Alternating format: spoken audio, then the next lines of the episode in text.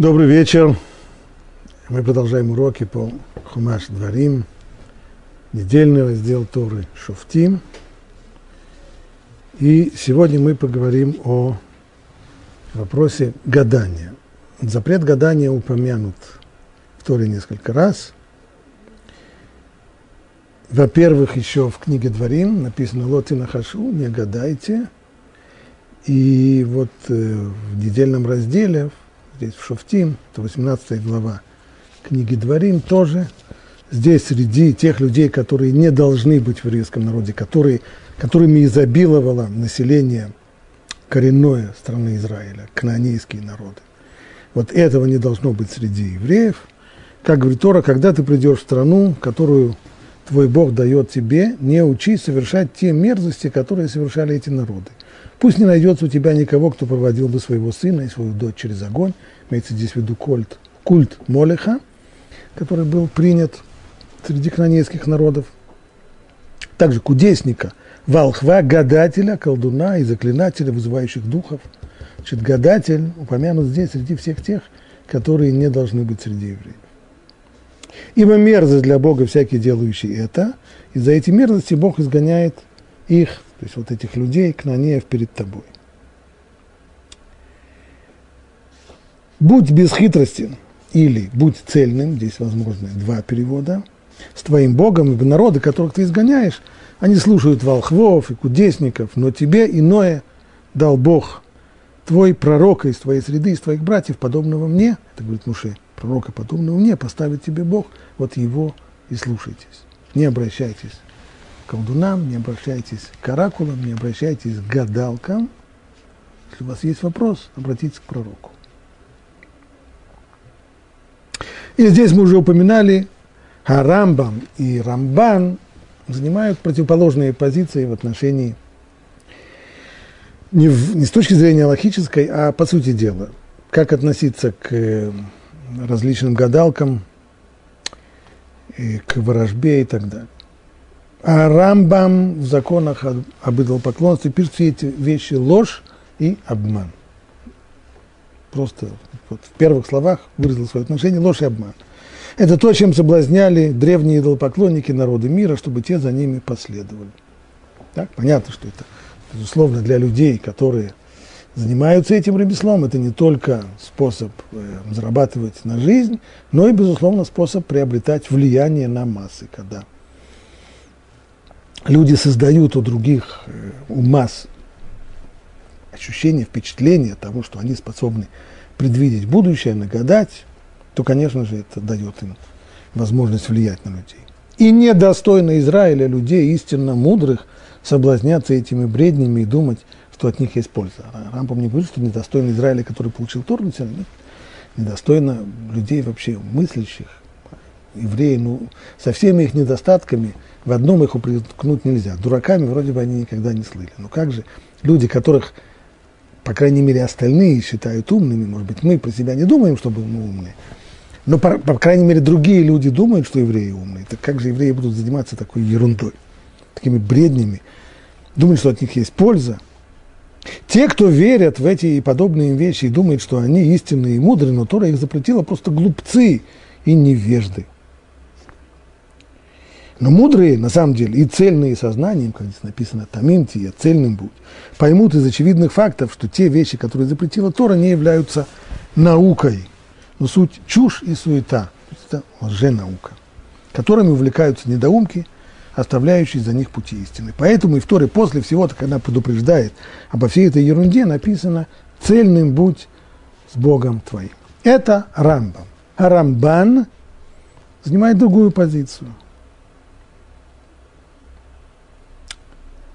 Пишет так, многие, проявляющие излишне, излишнее рвение, говорят, что в их действиях, в действиях волхвов, прорицателей, гадателей нет никакой подлинной основы, так как никто не может сообщить о будущих событиях ворону и журавлю. То есть те люди, которые гадают и пытаются предсказывать будущее на основе, основываясь на поведении птиц, так, ну откуда, кто, кто сообщил э, ворону или журавлю будущее? Чушь. И Рамба называет это излишним рвением. То есть вроде бы люди думают, что если они должны э, сказать, проявлять рвение в соблюдении заповедей, то часть этого рвения должна выражаться в том, что на все подобные вещи они должны говорить, что все это ерунда и чушь и шарлатанство. Но нет, считает Рамбан. Подобные предсказания, совершаемые гадателями из народов мира, это не мерзость. То есть в Торе написано, ибо мерзость для Бога всякий делающий это. Это относится ко всем тем, кто упомянуты выше. Пусть не найдется у тебя никого, кто проводил бы своего сына или дочь через огонь, кудесника, волхва, гадателя, колдуна. Это все мерзости? Нет, говорит Рамбан. Поскольку гадания и предсказания навяз, упом, названы здесь вместе с упомянутыми мерзостями, Тора тут же объясняет. В этом списке есть и то, что мерзость, и то, что не мерзость не мерзость, но запрещено. Не все, что запрещено, мерзость. Поэтому Тора тут же разъясняет, ибо те народы, которых ты изгоняешь, слушают волхвов и кудесников, а тебе иное дал Бог. Вот в чем дело. Не потому, что это мерзость. Мерзость – это культ Молеха, проводить своих детей через огонь, это колдовство, вот это все мерзости, это понятно. Чародейство и волшебство – это все мерзости.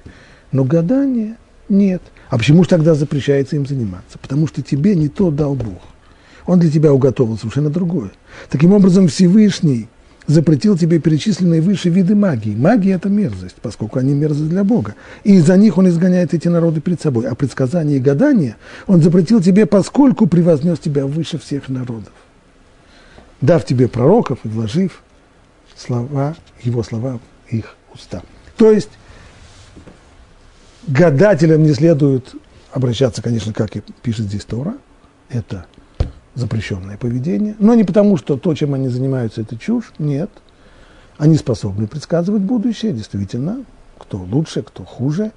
Но Тора просто не хочет, чтобы мы обращались к таким э, специалистам. А для этого у нас существует другой совершенно институт, именно пророки.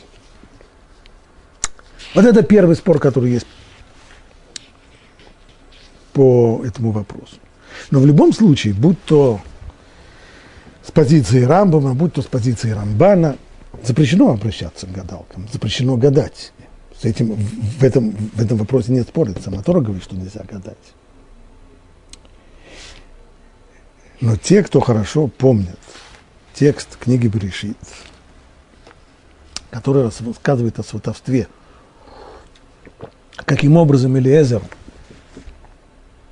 раб Авраама нашел невесту для Ицхака, сына своего господина,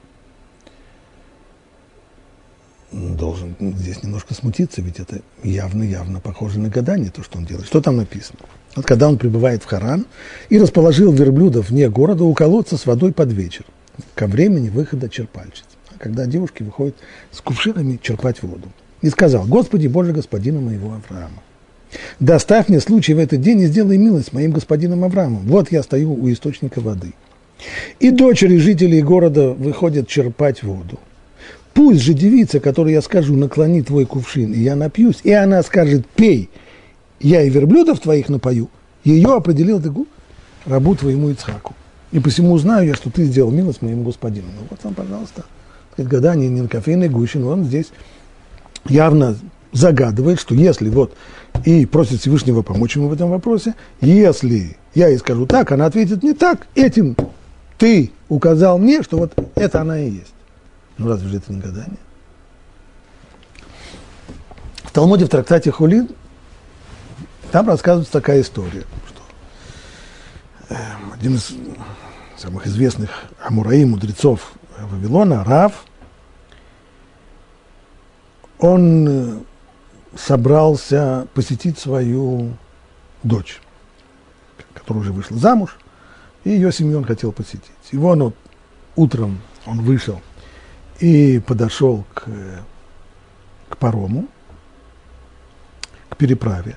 И как только он подошел к переправу, тут же подошел к берегу паром, так что ему не пришлось ждать ни секунду. И тогда он себе сказал, о, это хороший знак – Затем, когда он уже пришел, дошел до дома своей дочери, то, посмотрев через щель в заборе, он увидел, что как раз зарезали э, какое-то животное, корову или что-то. То есть будет серьезный-серьезный ужин. Он еще раз сказал, о, хороший знак. И вот Гмара там спрашивает, а не проблематично ли здесь, вот нет ли здесь проблемы с, с гаданием? И отвечает Гмара, на самом деле, любое гадание, тоже скажем более точно, что Гмара там спрашивает. В конечном итоге, когда он постучал в калитку, то весь народ выбежал ему навстречу. Но Ра вовсе не обрадовался такому приему, потому что, по, согласно мнению Рава, если мясо остается без присмотра совсем, то, то нельзя его есть. И он на них прикрикнул, как же так они оставляют мясо без присмотра. Правда, на самом деле оно не, пришло, не было присмотра, потому что он все время смотрел на тушу. Но вместе с тем, когда уже мясо приготовили и подали есть, этого мяса он не ел. И вот там Талмуд спрашивает, а почему он не ел мясо? А может быть, как одна из возможностей, спрашивает Талмуд, он не ел мясо потому, что он загадал. Было здесь гадание, то есть он сказал, о, хороший признак. И Талмуд отвечает, нет, причина была совсем в другом. А с гаданием здесь не было никакой причины, потому что любое гадание, которое не похоже на гадание Элиезера, раба Авраама, или Йонатана, сына царя Шауля, не является гаданием. Как понять эту фразу? Значит, что выходит? Значит, Элиезер таки да, гадал, и он сделал запрещенную вещь. Но как-то странно. Человек, э, самый приближенный к Аврааму, ближайший ученик и сподвижник Авраама, и он нарушает запрет на гадание. А если он не нарушал запрет на гадание, то почему Талмуд в качестве примера запрещенного гадания дает именно то, что сделал Лезер? И еще, Талмуд дает еще один пример. Это то, что сделал Йонатан, сын Шауля. Тоже очень праведный человек. Что там было, кстати? Значит, во время войны, войны с Плештим, с филистимлянами, как они называются в синодальном переводе, и Йонатан, сын царя Шауля, сын первого царя Израиля, отправился в разведку. И вот он вместе со своим оруженосцем, они дошли до укрепленного пункта филистимлян, залегли сначала, а потом сказано так. И сказал Йонатан своему оруженосцу, давай пройдем к охранному отряду этих необрезанных. Может быть, Бог будет содействовать нам ибо для него нет препон, чтобы спасти через многих или немногих. Иными словами, из разведки он перешел просто в э, диверсионную акцию, решил попросту напасть на этот дозор, на этот опорный пункт и захватить его. Но они всего вдвоем, он и оруженосец, а там все-таки есть дозор. Если Всевышний захочет, нет проблем. Тогда и два человека могут захватить. Если не захочет, тогда и два батальона не захватит. И сказал ему оруженосец, делай все, что у тебя на сердце. Сворачивай, а я с тобой, куда тебе по сердцу. Он сказал здесь вроде бы очень правую фразу, но, очевидно, текст этого не придает, голос у него немножко дрожал. Поэтому Йонатан говорит ему, и сказал Йонатан, вот мы подойдем, пройдем к этим людям и покажем всем. Давай мы сейчас, они залегли ведь прежде, давай сейчас встанем. И если они скажут нам, подождите, пока мы подойдем к вам, то мы остановимся на своих местах и не поднимемся к ним. Тогда, извините, мы здесь просто случайно прошли. Если же скажут, поднимайтесь к нам, то есть они там здорово скажут, эй, вы там, поднимайте руки вверх и поднимайтесь к нам, то мы взойдем, и тогда на них нападем, так как предал их Бог в наши руки. И это будет для нас знамением.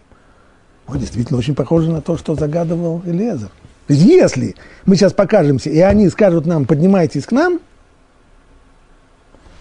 это значит, они в наших руках. Мы их, на них нападем. Это значит, Бог предал их нам. Победа будет за нами.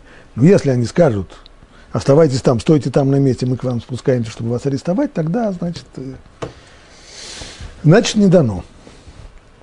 Ну, вот это еще один пример. И снова тот же вопрос. Так Йонатан нарушил запрет или нет?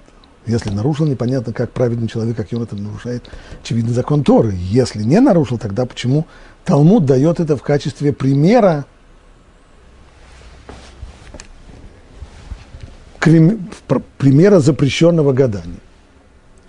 И еще, наконец, вопрос, а чем то, как загадывал Рав, отличается от этих двух случаев гадания? Еще раз напоминаю, что было, Рав отправился к переправе, и как только он подошел к переправе, тут же подошел паром, так что ему не пришлось ждать. Он сказал, о, это знак, будет мне удачный день. Второй раз он сказал, когда он подошел уже к дому своей дочери, увидел, что как раз, не зная о том, что он придет, тогда не было возможности сообщить ни по телефону, ни, ни смс, ни, ни мейлом, никаким образом. И не зная, что он придет, они зарезали, зарезали э, какое-то животное. Так, то есть было мясо, был, был солидный обед. Он снова сказал, хороший признак. Так чем это отличается? Вот это, с этим нет никакой проблемы, это совершенно разрешенные такие признаки. А вот э, если есть проблемы, то только то, что называется, точнее так, это не называется гаданием, а то, что называется настоящим гаданием, это вот то, что делали Элиезер и Йонатан. Как справляются с этими вопросами непростыми комментаторы? Начнем мы с комментария Радак, Раби Давид Кимхи, один из очень-очень известных комментаторов Танаха, книг пророков, писаний, жил в Испании в средних веках. И говорит он следующую вещь. Конечно же, ни Йонатан, ни Элиезер, раб Авраама, не нарушили запрет. Безусловно, нет. То, что они сделали, было разрешено. И то, что Талмуд говорит, что настоящее, настоящее гадание, это только гадание, которое э, подобно которому делали Элиезер и Йонатан, имеется в виду другое. Разберемся. Прежде всего, какое гадание Тора запрещает? Запрещает Тора гадание, которое принято у народов мира. А именно то, как в дальнейшем уже, то, как говорит Талмуд, и Шулханарух потом фиксирует, когда человек говорит приметы. Хлеб выпал, человек ел хлеб, у него кусок хлеба выпал из рук. Или посох выпал у него из рук сын позвал меня сзади, или косуля перебежала дорогу. Вот, э, у наших предков, наши предки не знали про черного кота, поэтому пользовались косулей. Косуля перебежала дорогу. Либо с правой стороны змея, с левой стороны, или с левой стороны э, лисица, и человек в результате того, что случилось, эти приметы, он отказывается выйти в дорогу, он боится, что будет что-то плохое – и тому подобное. Вот эти вещи запрещены. Почему, говорит Радак, эти вещи запрещены? Эти вещи даркей эмори, так называется в Талмуде, вещи, которые приняты у язычников, то есть вот подобного рода языческие приметы, в которых люди всерьез думают, что вот эти самые вещи, такие как черный кот, как число 13, как э, выпавший кусок хлеба, они именно приносят человеку удачу или неудачу, они способны повлиять на его судьбу, вот здесь вот эти вещи запрещены. Это человеку совершенно запрещено. Но если человек хочет загадать, то есть он не знает, как ему поступить, ну хотя бы в том случае, как, э, как он был Рав. Путешествие к дочери, с одной стороны, конечно, это неплохо посидеть дочь. С одной стороны, поди знает, сколько времени на это уйдет. Путешествие пешком, да еще нужно переправляться через, через реку и все. Масса времени. Быть может, из этого путешествия ничего хорошего не выйдет. И он думает здесь, вот нельзя ли получить знак свыше, если я сегодня пойду? Удачно будет или неудачно? В этом, говорит Радак, нет никакого запрета. Подобные вещи разрешены. А то, что Талмуд говорит, что на самом деле это вообще не, не гадание. А настоящее гадание это только то, что делали Элиезер и и Йонатан, сын Шауля, это не по поводу запрета или разрешения. Имеется в виду другое. Разрешено и то, и другое. И то, что сделал Раф, и то, что делали Йонатан и, и Илиезер. Имеется в виду, что полагаться на такое гадание, если это не гадание, подобное тому, что сделали, сделали Лезер и Йонатан, не, не имеет смысла. Все разрешено. Но полагаться не имеет смысла. Почему? В чем действительно разница? Как Радак объяснит разницу между тем, что загадал Рав, и между тем, что загадывал Лезер и Йонатан? Рав на самом деле ничего не загадывал. Он принял как он не загадывал заранее. Он принял как благоприятный знак событие, которое уже произошло. Действительно очень приятно. Ну, кто не любит этого? Подошел к остановке, и совсем не нужно ждать автобуса. Как только подошел к остановке, тут же подъехал автобус. И еще и свободные места есть. Здорово, великолепно. Человек говорит, о, это, это хороший знак. Есть здесь предзнаменование, это мне действительно обещает, что весь день пойдет хорошо. И человек здесь не делал не, не загадывал сначала, с самого начала. Действительно ли это хороший знак или нет? Он так воспринял хороший знак, субъективно. Но на самом деле никакого знака-то, может быть, здесь нет. Это то, что говорит Талмуд. Вот если бы он загадал заранее, кто загадывал заранее? Или Эзер загадывал заранее. Еще до того, как вышли девушки, он загадал. Та, которой я скажу, дай мне напиться, а она мне ответит, я тебя напою, а еще и верблюдом дам, вот это и есть это и есть знак перст свыше, перст небесный, что это и есть невеста. Она наречена Ицхаку. То же самое Йонатан сын Шауля.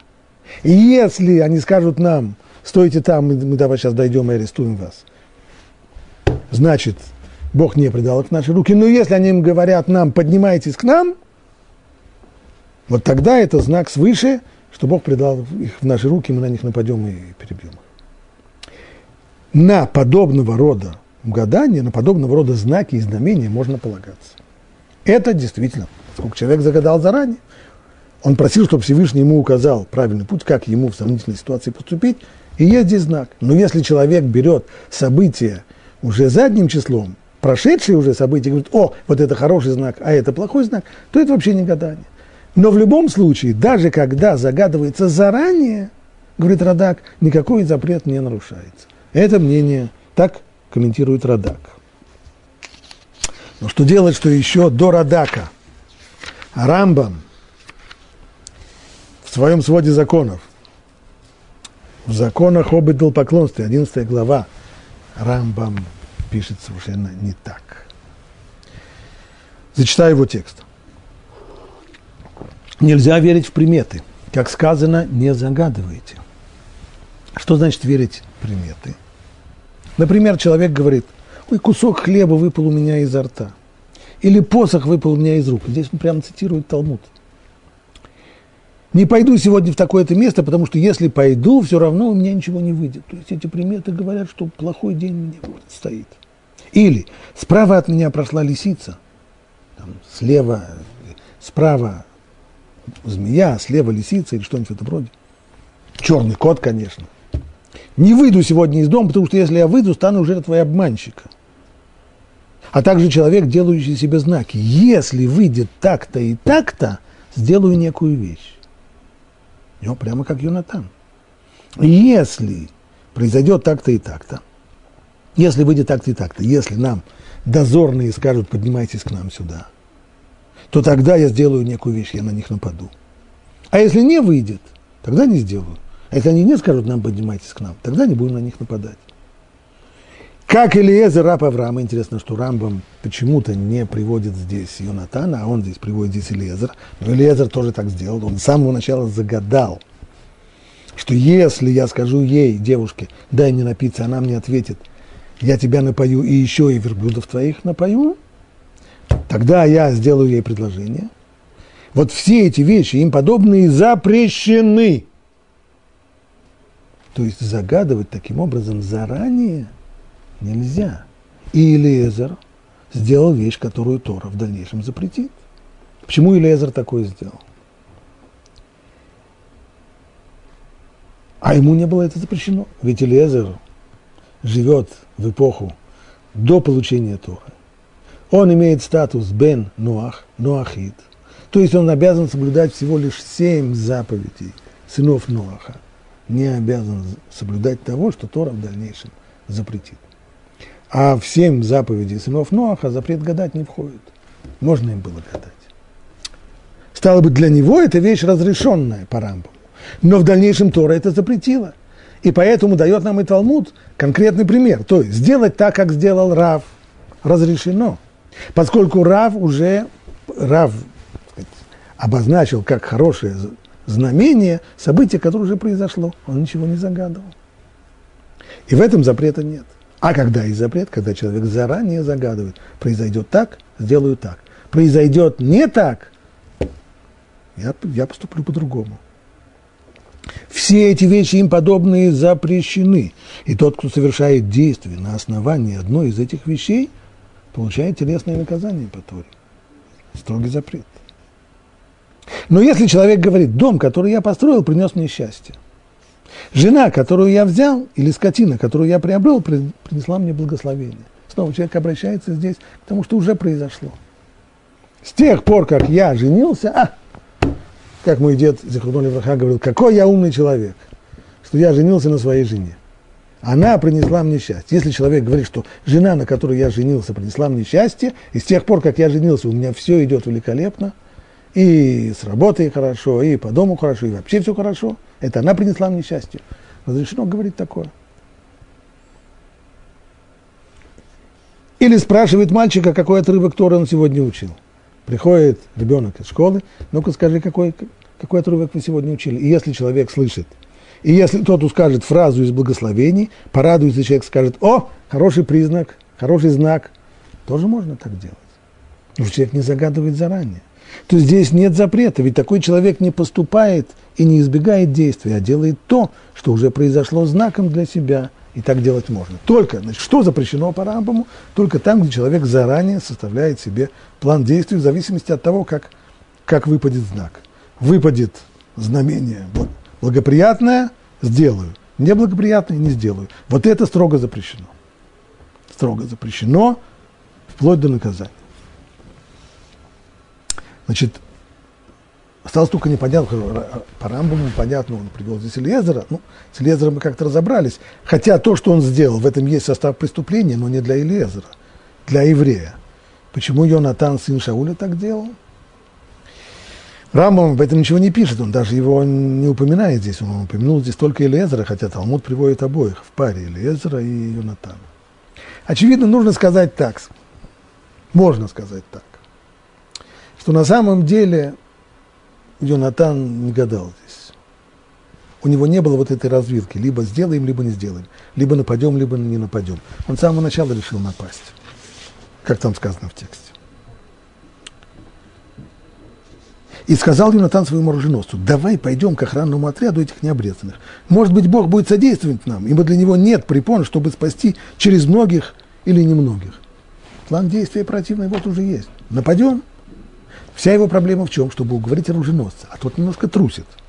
Правда, он, он говорит, сказал ему оруженосец, делай все, что у тебя на сердце, сворачивай, я с тобою, куда тебе по сердцу, но Йонатан уловил, что у него все-таки поджилки трясутся, и для того, чтобы его подбодрить, он решил ему дать такое вот знамение. Смотри, ты хочешь увидеть своими глазами, что Бог с нами? Вот посмотри, мы сейчас, мы сейчас встанем, и если они нам скажут, поднимайтесь к нам, это значит, что Бог предал наши руки, тогда нападаем на них это не было гаданием. в любом случае, даже если бы они не сказали так, он все равно бы на них напал. Но для того, чтобы подбодрить своего оруженосца и внушить ему уверенность в своих силах, он сделал это как бы гаданием. На самом деле Рамбам объяснит, что гадания здесь не было. Снова, это наши домыслы, Рамбам ничего по этому поводу не написал, ну, по крайней мере, так можно, так можно объяснить действия Йонатана в соответствии с, с позицией Рамбама. А Равад, так, Рабия Авраам Ибн Дауд, который написал критические замечания к кодексу, к своду законов Рамбама, он с ним не согласен, и он говорит, что это, его словами, шибуш гадоль, это ужасная ошибка, и вся эта ошибка проистекает из неверного понимания Рамбамом того отрывка из Талмуда, который мы говорили про то, как Рав э, увидел хороший знак в том, что к нему тут же э, подош, подошел паром, и в том, что зарезали э, скотину в честь него, не в честь него, даже не зная, что он придет. И то, что Талмуд там говорит, что на самом деле любое гадание, которое не похоже на гадание Элиезера – или Йонатана, оно не гадание. Отсюда Рамбом сделал вывод, что то, что сделал Лезер, стало быть запрещено. А на самом деле нет. И тут он, в принципе, говорит тоже, что мы уже видели в комментарии Радака, а именно, что на самом деле все разрешено. Разрешено и загадывать заранее. Если человек хочет, чтобы Всевышний дал ему знак, указал ему, указал ему, как ему действовать, помог ему решить свое сомнение, то делать это можно. А то, что Талмуд там говорит, что на гадание – на самом деле настоящее гадание это только то, как делал Элиезер, имеется в виду другое. Разрешенное это гадание, но когда имеет смысл на него полагаться. То есть, если я действительно хочу знать, вот у меня вопрос сейчас. Есть у меня некоторая сумма денег, что мне с ней делать? Может быть, мне ее вложить в акции, а может быть, э, подумать что-нибудь другое, другое вложение, может быть, наоборот, в недвижимость ее вложить как мне поступить сейчас? Я не знаю. Видите на распутье. Гадать на кофейной гуще не будем. Попросим Всевышнего, чтобы он помог мне. Каким образом? Вот так загадаем. Скажем ему, владыка мира, помоги мне решить. Если завтра утром, когда я выйду на улицу, ко мне подойдет прохожий и скажет, а не знаете ли, не подскажете ли вы, как пройти на улицу такую-то, я буду знать, что мне надо покупать акции, деньги вкладывать в акции. Если не будет, то тогда буду вкладывать в недвижимость.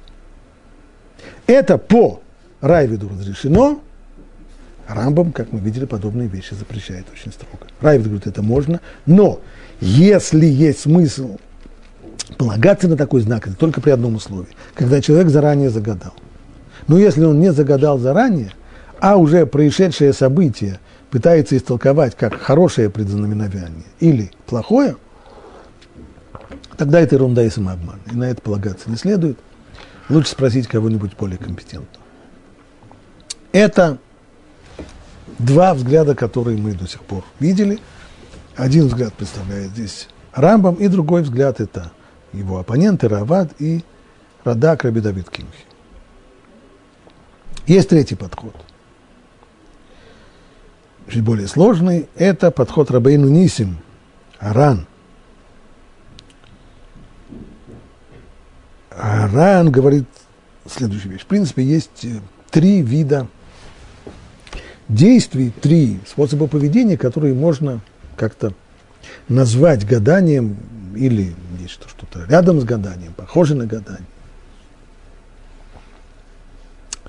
Первый пример – Первый пример – это, ну вот, тот самый печально известный черный кот.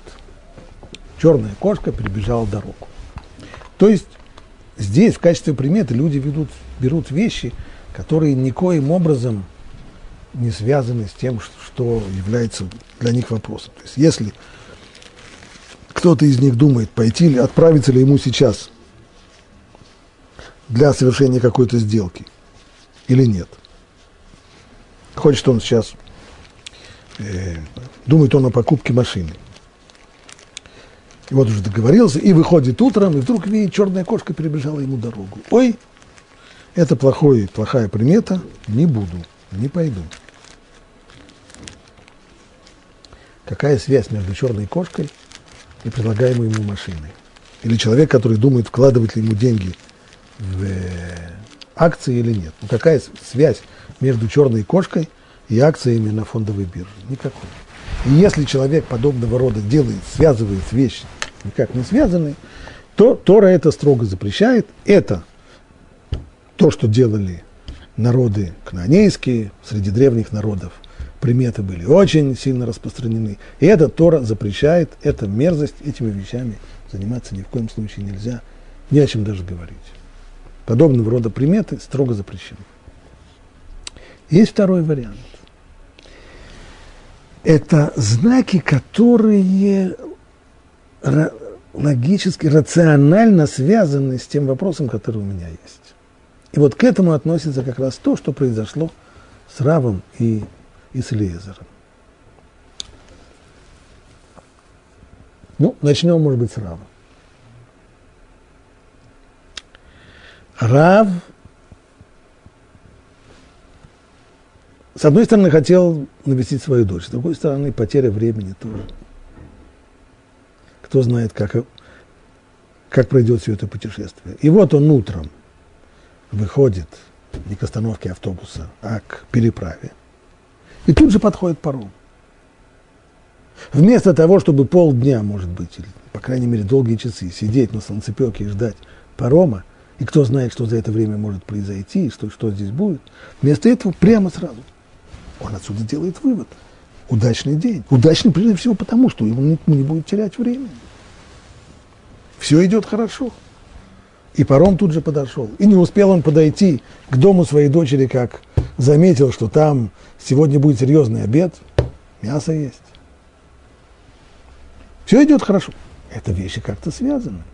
То же самое Элезер. Элезер, он понимал, то, что он делал, вообще не было гаданием. Это не гадание.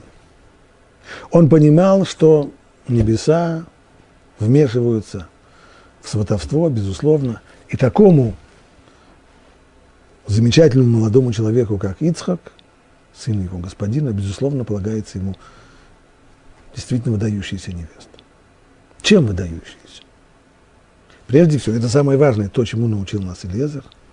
Главное в невесте – это, конечно, не ее внешность, а главное – это прежде всего качество его характера. И самое главное качество – это умение думать о других, заботиться о других. Прежде всего, он загадал, чтобы она, после того, как он попросит ее попить, чтобы она от себя сказала, я не только тебе дам попить, а еще и верблюдов твоих. Твоих напою. То есть, прежде всего, она должна быть умная, она сообразила тоже. Стоит здоровый мужик рядом с э, колодцем. А что, он сам не может взять себе напиться? А может быть, у него спина болит? Не, не, не знаю, что, но что-то ему мешает. Но если так, тогда не только сам он не может напиться, но с ним еще и верблюды. Они прошли здесь по пустыне, кто знает, сколько десятков километров.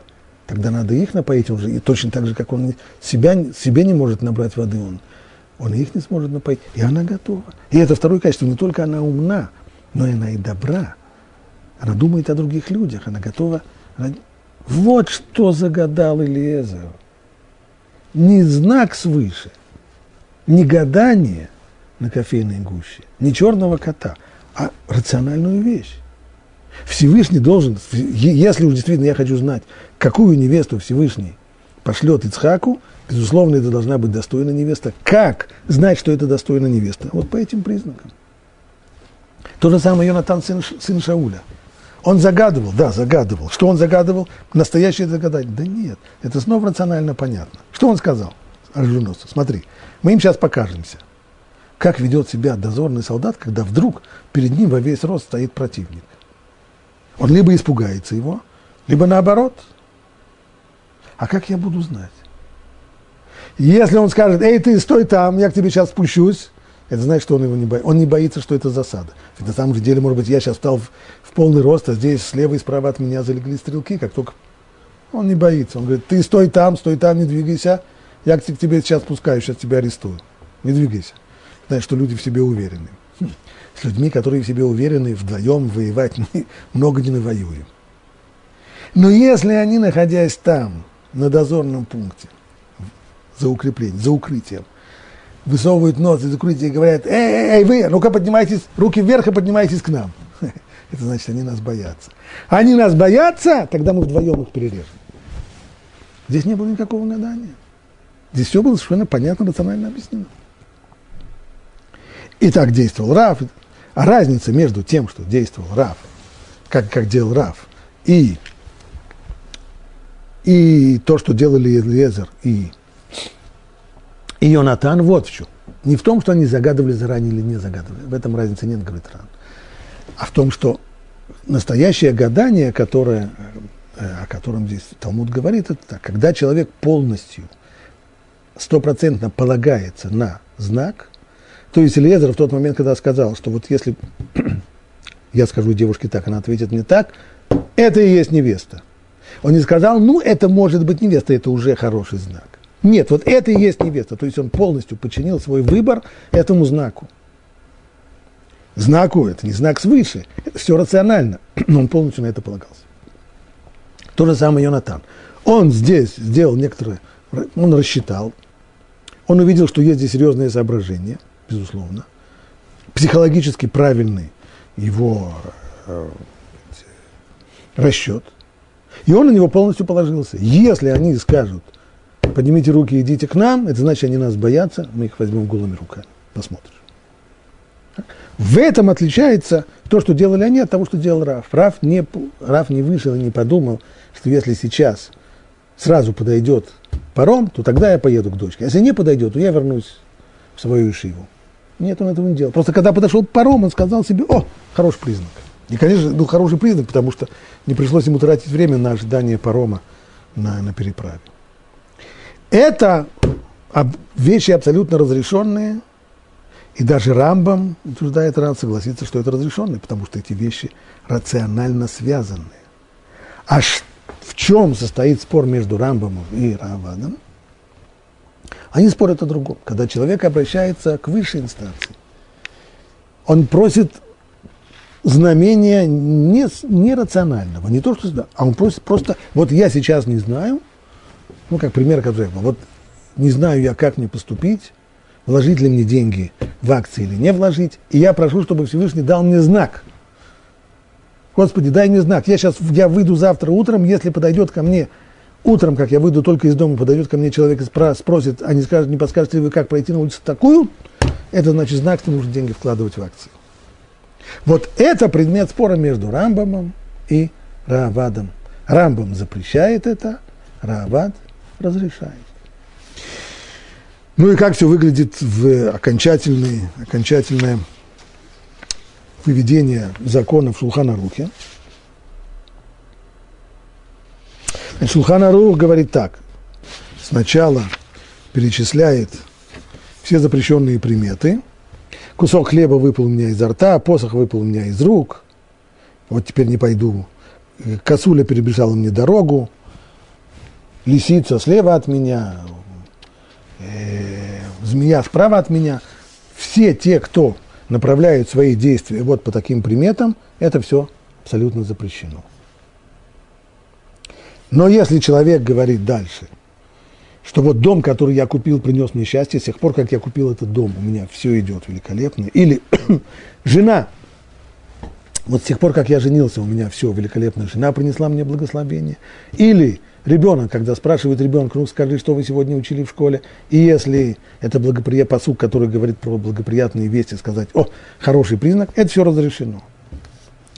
И Рамо здесь, значит, Шулханарух на этом поставил точку.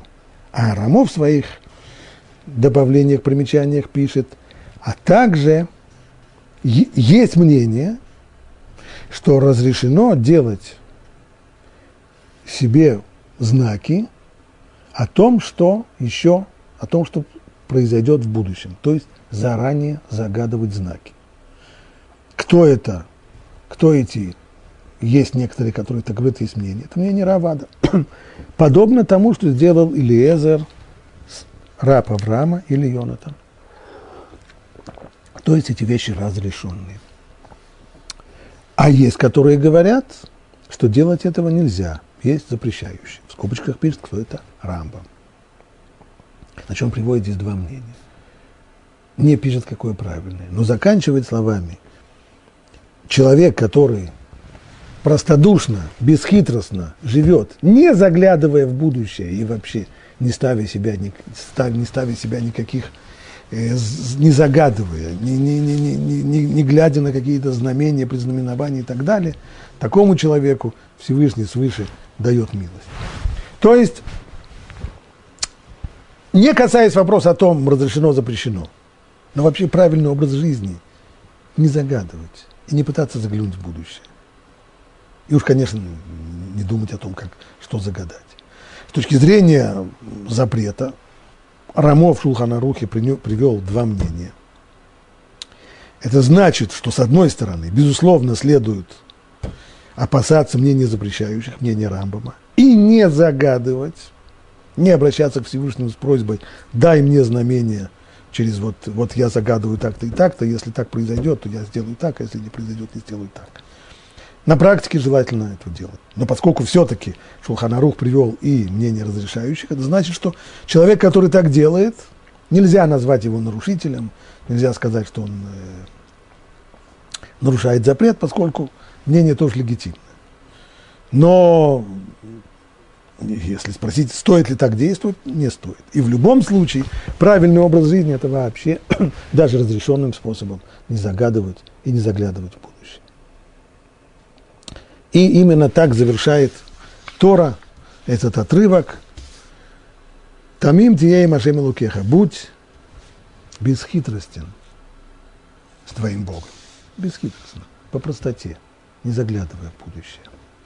А Рамбан объясняя вот, эту, вот этот последний стих, Тамим Тиемашем Лукех, он переводит не как, он не переводит, не нужно переводить, он не пользовался русским языком, но он объясняет это не как бесхитростность, а он объясняет это другое значение этого слова Тамим, а именно цельность. Будь цельным с твоим Богом. Что значит цельным? Мы должны обращать свои сердца только к Нему и верить, что лишь Он вершит все – то есть сердца наши должны быть обращены только к Богу. Это означает прежде всего вера, что все зависит только от Него. От кого зависит моя судьба? От черной кошки, от косули, от посоха, от э, птиц. Нет. Моя жизнь зависит только от Него. Он вершит все, и только Он знает, что в действительности произойдет в будущем. Гадалки могут об этом догадываться, лучше или хуже с некоторой долей вероятности они попадают. Но на самом деле, но в действительности, на самом деле, единственный, кто знает, что произойдет в будущем, только Всевышний. И поэтому обращаться с вопросами о будущем, если кому-то уж очень-очень-очень нужно знать, что будет в будущем, лучше вообще не заниматься этим вопросом. Но уж если кому-то надо, то следует обращаться только к нему. А как обращаться к Всевышнему? Нет у нас каналов связи. Через его пророков крайней мере, на протяжении сотен лет после дарования Торы в еврейском народе были пророки, к ним можно было обращаться с вопросами о том, что нас ждет. Или еще один был институт через первосвященников, вопрошающих, вопрошающих Всевышнего через Дурим и Тумим. У первосвященника был нагрудник, на котором были укреплены драгоценные камни, на них были вырезаны буквы. И когда, этот вопрос, когда вопрос направлялся к первосвященнику, то через загоравшиеся буквы, светившиеся буквы, можно было составить ответ. Идти или не идти, делать или не делать. То есть нужно было поставить таким образом разделительный вопрос, делать такое действие или не делать, заключать мир с такой-то стороной или не, не заключать, воевать с такими-то людьми или не воевать, и получать ответ. Но не должно спрашивать астрологов и подобных предсказателей – и не должен думать, что их слова обязательно сбудутся. То есть даже если услышал, во-первых, не следует к ним. Это заповедь, тамим тебе, будь цельным к Всевышним, цельным имеется в виду только к нему. Только к нему и не обращаться к гадалкам, не обращаться к оракулу. Но если уж так получилось, что услышал. Так? Например, э, сосед, не еврей, сказал, знаете, что он сказал оракулу, что в следующем году будет неурожай. Услышав об их предсказании, следует сказать, все в руках небес. Ведь Всевышний Бог богов вознесен над мирозданием, и Он может изменять систему небесных сфер, звезд и планет в соответствии со своей волей. Тебе прорицатель или астролог тебе сказал, что в следующем году будет неурожай, очень интересно. На самом деле это произойдет. Ну, может, да, может, нет. Но зависит это только от Всевышнего. Если Всевышний захочет, а не знаю, захочет он или нет, он мне не сообщает об этом. Но если он захочет, то он отменит все эти предсказания, он изменит всю сферу небесную, всю, все строение небесных сфер, по которым твой астролог высчитал, что будет неурожай в следующем году, звезд, планет в соответствии со своей волей, опровергая любые предсказания гадателей и волхвов. То есть, что означает эта заповедь? Тамим тебе Машем Лукеха, будь цельным с твоим Богом. По Рамбану это значит цельность не разделять наши устремления на, на немножко Богу, а немножко гадателям. Как это пословица русская говорит, на Бога надейся, а сам не плашай. И поскольку сам не плашай, то на всякий случай пойди предсказателям, узнай, что там будет на, на фондовой бирже, как там ценные бумаги пойдут. Не надо Не разделяй. Лучше не спрашивать вообще. И если очень нужно знать о будущем, спрашивай только Всевышнего. Через пророков, через, через Урим и Нет такой возможности, нет в наше время пророков. Значит, не спрашивай. Но не обращаться ни в коем случае к, к, к этим гадалкам. И если услышал то, что гадалки говорят, зарубить себе на носу. Будет это или нет, я не знаю. Все в руках Всевышнего. Он захочет, это будет. Не захочет, не будет это. И все предсказания, ни одно предсказание не поможет. Добавим только, это уже упоминали, по Рамбану при всем при том, если человек делает, услышав такое предсказание, принимает некоторые шаги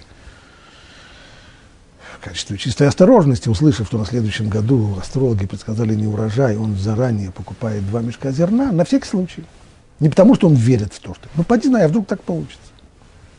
Вдруг Всевышний не изменит сферы небесной. И поэтому он покупает два мешка зерна заранее, то это легитимно. По Рамбаму, если человек направляет свои действия на основе астрологических предсказаний, он нарушает запрет. Это еще один спор между Рамбом и Рамбаном. Но самое главное, самый главный вывод – быть, как пишет Рамо, бесхитростным, не заглядывать в будущее – не пытаться его предугадать, а уж тем более не гадать. Принимать все, что Всевышний делает, и все, что, что он делает, все будет к самому наилучшему. В это надо верить, и так нужно жить. Куда лучше.